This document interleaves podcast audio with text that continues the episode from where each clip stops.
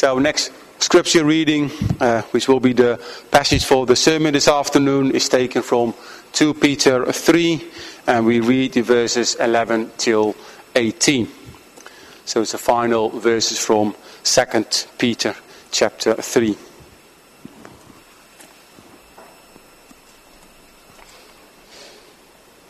So read second chapter, uh, second Peter chapter three.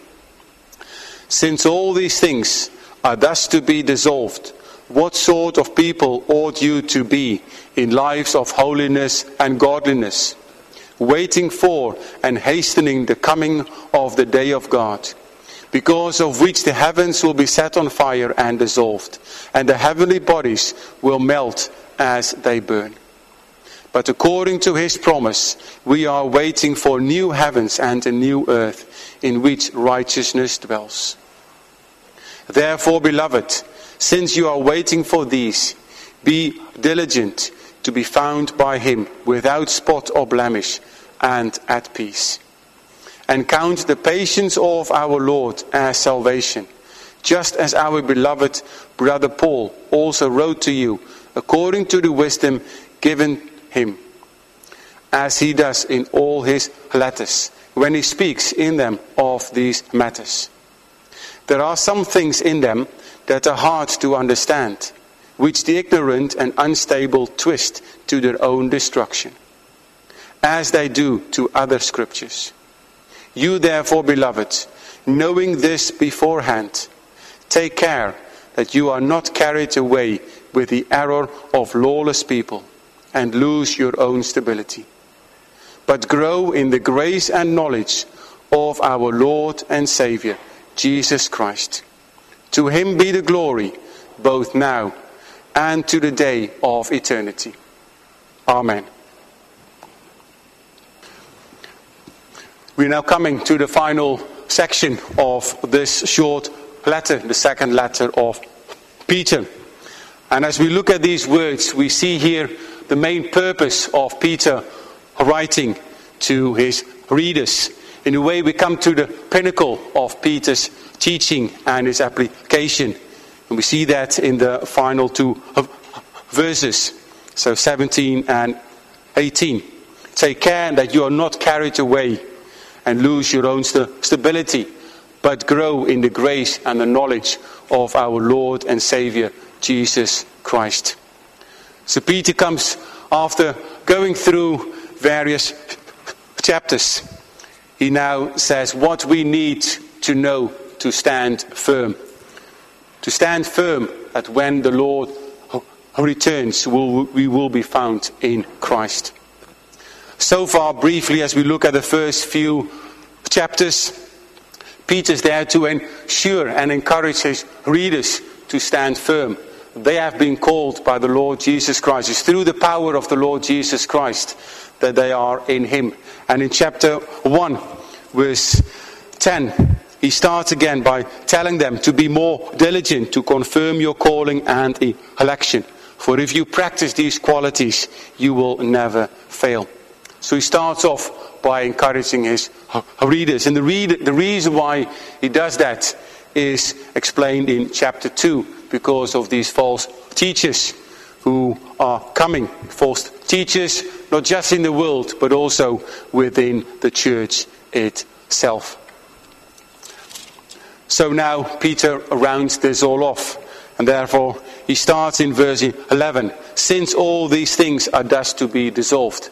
And he relates this back to what we saw earlier in chapter 3 that the Lord, when he will, when he returns, he will come with his judgment. So, Peter uh, earlier speaks about the reality of the day of the Lord. It is coming. Many in that time Peter writes or wrote did not believe that the Lord is coming because there was such a long time, such a long uh, delay, and the Lord has not returned yet. So they said, The Lord is not coming, there will be no final judgment. But Peter here um, again argues the reality of the Lord's coming. So for us today, as we read this again, is how do we react How do we react to maybe challenges in our lives that the Lord is not coming yet? Are we going to be passive, just wait and see what is going to, to happen to us? Or are going to be active in pursuing righteousness? Or maybe you don't know and you say, Well, I'm going to wait. It may take a long time before the Lord is going to come, and I will just wait and I will make a decision later on. And I ask you, can you afford to sit on the fence and not make a decision? According to Peter, no, you cannot do that. Peter here argues the necessity to act. We saw earlier, Peter mentioned that the Lord will come like a thief. We cannot predict when the Lord is coming. So Peter urges us to, to act. So the first few um, verses within this whole book, Peter comes with the indicative, the truth that the Lord will return. And now in this passage, he comes with an imperative to us that we need to be diligent. We need to increase in holiness, godliness. We need to grow in grace and knowledge. So, based on that, the theme for the sermon today I will call Be Diligent as we await the Lord's return. And we'll see two parts to that. First of all, in verse 12 to 13, we're going to look at what are we awaiting or what are we expecting. And then, secondly, we look at the last few verses, we look at the character of a waiting Christian. So, first of all, what are we waiting for? Now, there's a few times where Peter used the word wait. So in verses 12, waiting for. We see in verse 13, we are waiting for the new heavens. Now that waiting is not a waiting with a hope that something may happen.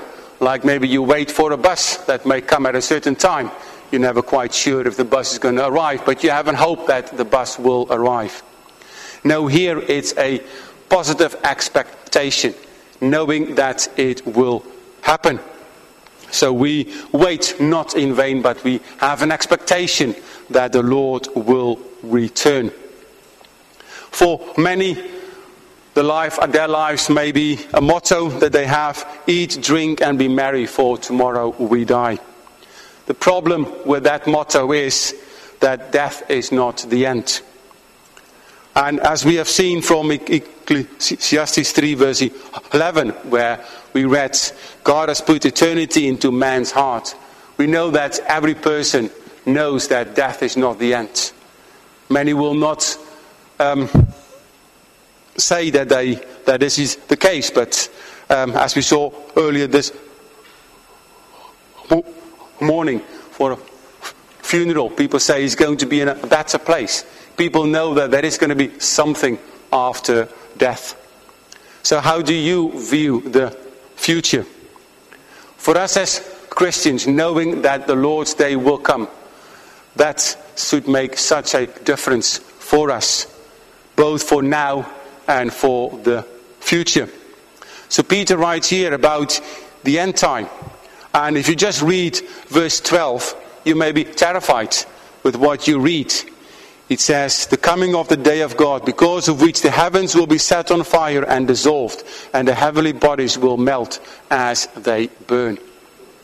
So as you read through that, are you filled with fear and maybe run away from God? I urge you, you should not. We should not be filled with God, with fear. We should not run away from God. Why? We see that in verse 13. But according to his promise, we are waiting for new heavens and a new earth. For those who are in Christ, we are waiting for something much better that is to come. And this promise is not just this promise that Peter mentioned here. We read that promise in the Old Testament as well. It's quoted from Isaiah 65, verse 17. For behold, I create new heavens and a new earth, and the former things shall not be remembered or come into mind. Read also from Isaiah 66, verses 22. For as the new heavens and the new earth that I make shall remain before me, says the Lord, so shall your offspring and your name remain. But also we read in the New Testament. The final quote from Romans 8, verses 21. That the creation itself will be set on will be set free from its bondage to corruption and obtain the freedom of the glory of the children of God. So we who are in Christ, we are filled with hope. We do not run away from God, but we run towards God. It should fill us with a healthy fear because indeed our God is an holy and awesome God. But it should fill us with a healthy fear and cry to God, Wash me, Savior, or I die. So we see in here that the entire creation will be washed away. The entire creation will be purged from sin and purified. So we saw in Isaiah 65, and the former things shall not be remembered or come to mind. So everything in creation right now which is marked by sin will be washed away. It will all be purified. And we're looking forward to that new heavens and a new earth. And we see in that new heavens and new earth in which righteousness dwells. In that new earth that we are looking forward to, there will be no sin. There will be no place for the unrighteous one because God will act in justice. Now, righteousness is a thread throughout Scripture. We see righteousness, justice, and peace are promised and delivered by God to his people. So if you are in Christ, you can look forward to that day where there will be no sin.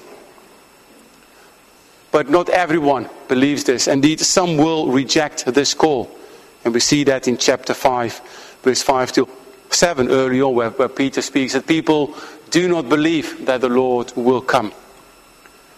And we should know that for those who do not believe and who do not um, call on Christ, they will be excluded from this promise.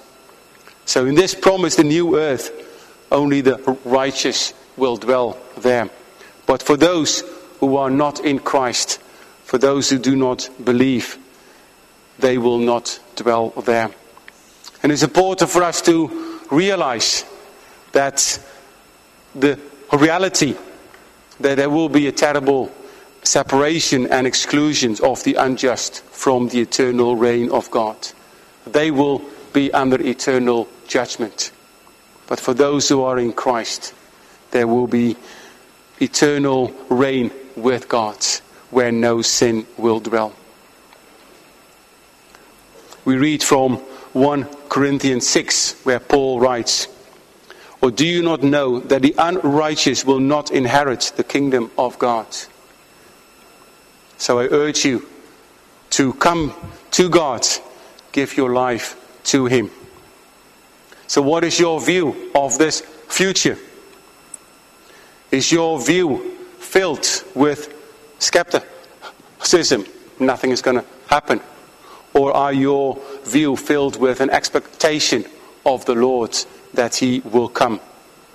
If your view of the future is filled with this expectation of the Lord coming, then your life will be living in devotion to God. But if you do not, if you are skeptical about the Lord's return, as Peter warns his reader here, then lives will lead to immorality. So, how we view the future has enormous implications to for us how we view the present. We are looking forward to that day. The Lord will return. Therefore, we are to pursue righteousness. And again, Peter mentioned that start of his letter we saw in verses 5 till 7 from the first chapter, various qualities that we are to pursue. But also, as we read earlier in verses 10, be all the more diligent to confirm your calling and election. For if you practice these qualities, you will never fall. And that leads us then to the second point of the sermon. So, what is the character of an awaiting Christian? or the character of a Christian expecting that the Lord will come. If we know that the Lord is coming and we trust in Christ, in His words, we are like a student knowing that the exam is coming, or a couple waiting for the wedding day. They know the wedding day is going to be there. The student know the exam is going to be there. No student will just sit back, relax, not do anything until the day of the exam will come.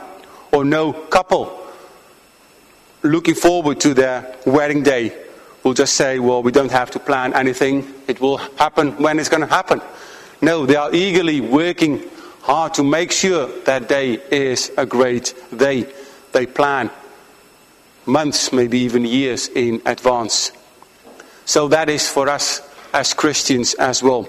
Our knowledge of this upcoming day should impact our preparation now as we live. So, how do we wait? And Peter asked that question What sort of people ought you to, to be in lives of holiness and godliness? And I think there are three sections here how we are to wait. So, three um, ways which we can describe a Christian awaiting for the day of God. The first one is one which is diligent, devoted to God. And the uh, second one is one who is trusting in Him and finally, one who is growing in grace and knowledge. So, first, let's look at one who is diligent, devoted to God. And we see that in verse 14, where Peter writes, Therefore, beloved, since you are waiting for these, be diligent to be found by him without spot or blemish and at peace. Just again, maybe to note here the love that Peter has for his readers Again, he mentioned a few times in this passage, he mentioned be beloved. Peter again has a love for those that he writes to, a love for them that they will stand firm. So, Peter, earlier on, and we see that in verse 11, he exhorts us to a life of holiness and godliness. But now in verse 14, he continues, but from a slightly different angle. He now says that we are to be found by him without spot or blemish. And in this case, Peter maybe moves into a court setting. So when the Lord comes, there will be judgment. And Peter urges us to take action right now so that when the Lord comes in that final judgment, we will be found without spot or blemish. And this is very much different to what we saw earlier in the false teachers they were spots and blemishes, as we saw in chapter 2, verses 13, halfway through that. So they are spots and blemishes, reveling in their deceptions while they feast with you. So Peter urges us here to live in contrast to the false teachers. We will be diligent in our growth in holiness so that when the Lord returns, we will be found blameless. So, how do you cultivate that in your life? How do you grow in holiness? Well, God gives us the means of grace. God gives us His holy words that we can read. Every Sunday we can gather together to hear the preaching of the words. We've got the sacraments and we've got prayer. So I urge you, make use of these means of grace diligently, meaning a concentrated effort, not here and there on a few occasions, but do it uh, diligently so that we will be found blameless when Christ returns. So again, if you look at yourself and have a look at myself, how are we looking forward to that day when the Lord will come? How do we prepare our our lives. And just one example on a Sunday, as we are gathered together here to be with God, to spend, spend some time with Him, are you looking forward to that Sunday to be with God's people? If not, how would you look forward when Christ returns? So, how do you spend the Sunday? Do you spend it knowing that you have or you enjoy being with God? And that gives you a foretaste of what it will be when the Lord returns. But as we do so, it will make us at peace. We see that in final verse 14. We are, will be at peace. That peace is not in our own, in ourself. Peace that comes from us. But it's an objective condition that we know we are reconciled with God. And it's that reconcili- reconciliation with God that gives us peace. Paul writes about that in Romans 5. He says, Therefore, since you have been justified by faith, we have peace with God through our Lord Jesus Christ. So that peace comes from trusting Christ, knowing that we are reconciled to God. But as we do so, and as we um, be diligent in, be found, uh, in growing in holiness so that we are uh, to be found blameless before Him. We should do so trusting God in His Word. There is a delay, some might say, in the Lord's coming, and that might let you think, well, I'm not quite sure if this is going to happen. Should I trust God's words? Again, Peter here urges us that we can trust God's words. Earlier on, it talks about in verse 13 about the promise. And we saw from earlier on in this letter, Peter talking about the credibility of his confession and of his words, of God's words. So the, there are various promises in the Old Testament that has been fulfilled by God. Had his pinnacle in Christ being promised, and he came. So there's no reason for us to doubt the promise of the new earth and the Lord's second coming. So even though there may be a delay in the Lord's coming, that should not fill us with doubt. We should continue to trust in the Lord. And Peter writes here so the patience of our Lord we should count as salvation salvation. And the word salvation over here is not just personal salvation, but his salvation is the full outworking of God's planned redemption. So while the Lord has not returned, it means that his plan has not been fulfilled yet. So the false teachers, they consider this as a reason not to believe and to turn away from God we should do the opposite. We should trust in the Lord.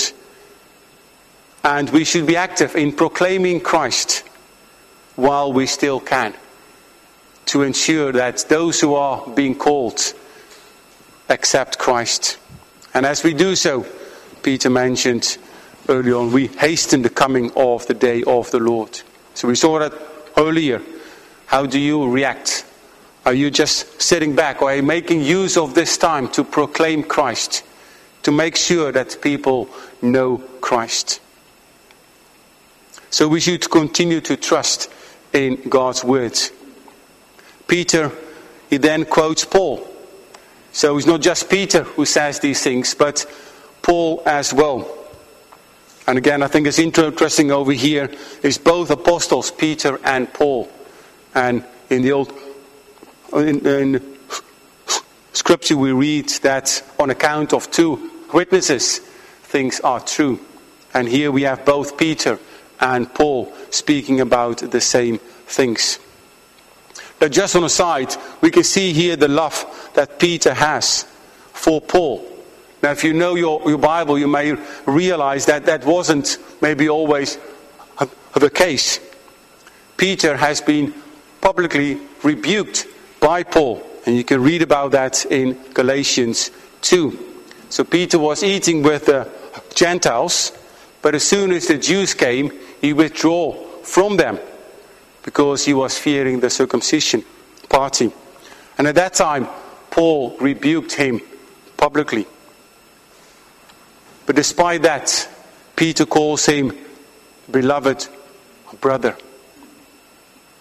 Paul wrote to several letters in Asia, and some of those letters that he wrote may have been read by the ones that Peter writes to. So, Peter just mentioned here that what he teaches is the same as what Paul teaches. All of this in line with each other, but also in line with the other scriptures from the Old Testament. Now, as we continue to read, we see there, they are, there are some things in them that are hard to understand. Now, we often maybe quote that and we realize that there are things which are hard to understand. But how do we react to that? Do we just put it aside and say, well, it's too difficult for us? Or maybe we even want to twist it to our own, in our own view. So there are two ways in which you can react to things which are maybe tricky in God's Word. You can either be in reacting in a faithful way to this writing, or Peter warns us again, you can distort these things for your own gain. And often I do believe that it's not the difficult to interpret God's words, but the difficulty in accepting God's words. And then we may distort the message to align with our own thinking. It's God's word that humbles the Christian, but it's a stumbling block, a stumbling block for those who are apart from Christ. And if that is the case, if you want to distort God's words, that often leads to distort practice as well. So, how are we to avoid this? How are we to read God's word? And if there are challenging passages or things that are difficult to understand, how do, how do we uh, react on that? Well, I think there's four things, four ways which we can react on that. First, we can seek to convey what the author mean at that time and not what you think it may mean now for us. But also, we need to have the rest of the book or the rest of the Bible interpret that piece of text. So often we quote Scripture, interpret, interpret Scripture. So we need to let God's whole word, word speak to us not just one passage, but we need to let the whole word, word speak to us. And often it may be good just to focus on the main thrust of, of the text, because that will help us to see the bigger picture. And there are areas where we don't know. There are prophecies, prophecies which we don't know. And rather than trying to to uh, think of it too deeply and maybe in that way distort it, Maybe we should say there are things which are beyond us, but we will understand when Christ returns. And then finally, if we share God's words, then we should do so from a portion of text. Let God's word speak to us rather than thinking of an own, your own message and then choosing a piece of text that may suit that. So let God's word speak to us. So Peter here comes with a stark warning that there may be things difficult to understand, but let us not twist that, but let us um, trust in the Word as the Word of God. And then, as a final exhortation, Peter urges us to grow in grace and knowledge. Again, in this final exhortation, Peter comes with a, a warning or a caution to us he mentioned in verse 17 Take care that you are not carried away with the error of lawless people and lose your own stability. So, how easy it is to be carried away in today's life. Society doesn't care about God's word and about God. So, how easy it is to be carried away with them. But Peter says, Be watchful. Let us be vigilant and guard ourselves for the false teaching. So we should grow in the grace and knowledge of our Lord Jesus Christ. And that is going to be the antidote for us so that we can stand firm. Not in our own ability, not in our own uh, way and our own strength, but it's for us to grow in the grace and knowledge of our Lord and Savior. So, how do we grow? How do you grow in grace and knowledge? First of all, how do we grow in grace? If we look at the word grace, the various ways in which grace has been used in God's word. First of all, it's used as being meaning unmerited favor. So our Christian experience of grace is not on what we have experienced, but is knowing that God has accepted us first. It's not we calling upon God, but God has accepted us first. And as we grow in that knowledge, realizing that it is God who has accepted us, we will more and more love the Lord Jesus Christ and want to live a holy life devoted to Him. But also, grace can be used as a divine energy or power. We read that in Hebrews 4, verses 16. It speaks about grace to help in time of need. So we should ask God to help us. He is the one who gives us strength. So if you are in challenging times, go to God, call upon Him, ask Him to come to you with His grace that He may strengthen you. And then finally, grace can be referred to as a Christ like character. We read in John 1, verse 14 Jesus was full of grace and truth. So as we grow in grace, we grow more to be like Christ. So I urge you in all these three areas to look at those areas and to, to grow in those areas. But also to grow in knowledge. So to grow in grace and knowledge. So knowledge of who Christ is. And we do so by reading God's words. And as we read God's word and as we study God's word, and through His grace, it will lead us into a deeper personal relationship with Christ. So as we continue to do this, to grow in grace and knowledge, this will be the strongest antidote for us against the heresies of today. And as we do so, we follow Paul. He mentioned in Colossians 2, verses 6. Therefore, as you received Christ Jesus the Lord, so walk in him. So walk with Christ, walk with him. Many of us would maybe call for a spiritual revival. How do we get people to be more and more Christ like? Is that on us? Do we need to work harder and harder? I finally would like to take you to Nehemiah 8. So, Nehemiah 8 was a time when they rebuilt the walls around the temple. And then we read there from a great revival. I'm not going to read the whole chapter, but I want to read a few verses there. So we read in verses 3. And the ears of all the people were attentive to the book of the law. So they read the law, the book of the law. So they come to God in His word.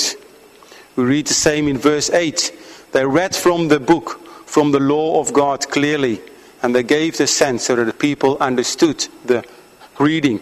So again, the book of the law, God's word, was central to them um, coming to Christ. Read in verse 9, third part. For all the people wept as they heard the words of the law. Verse 12 similar. And all the people went their way to eat and drink and send portions and to make great rejoicing because they had understood the words that were declared to them. But finally, as they understood the word that has been read to them, they acted upon it. We read in verse 14. And they found it written in the law that the Lord had commanded by Moses that the people of Israel should dwell in booths during the feast of the seventh month. And again, they saw that the Lord commanded that, and it uh, hasn't been done for a long time. What they do, they act upon it, and they celebrate the feast of booths. Now, at that time, the people, they read the book of the law, they read scripture. They didn't know Christ came. We so much more know, or we know so much more. As we read God's word, we know that Christ has come. So we can understand God's word with so much greater fullness. We know that Christ has come. He has died for us. He has risen and ascended in glory. So again, I urge you in growing in whole in grace and knowledge is to use God's word, study God's words. This is where we grow in grace and knowledge.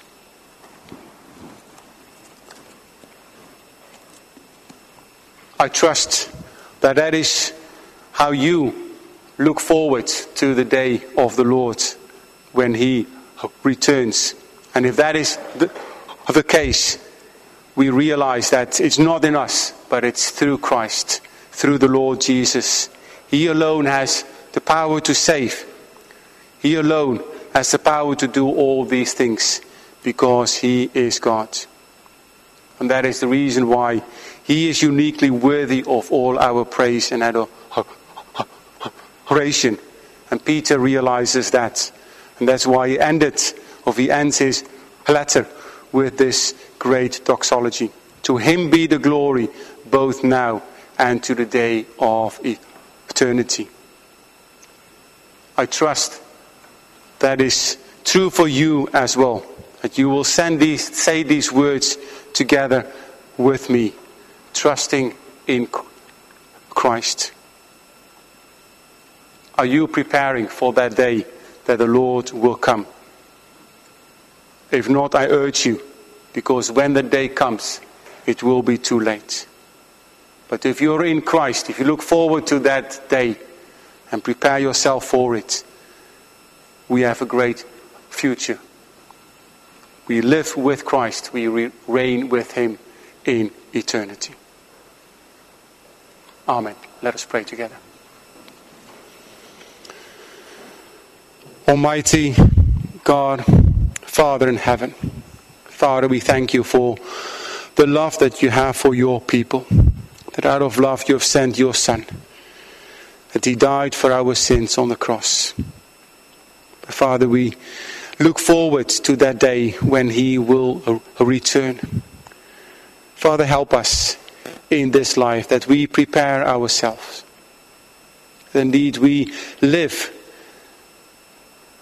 with our minds focused on that day when the Lord will return. Father, help us to study your word. Use the means of grace that you've given to us so that we may grow in grace and knowledge of the Lord Jesus Christ, our Savior. Amen.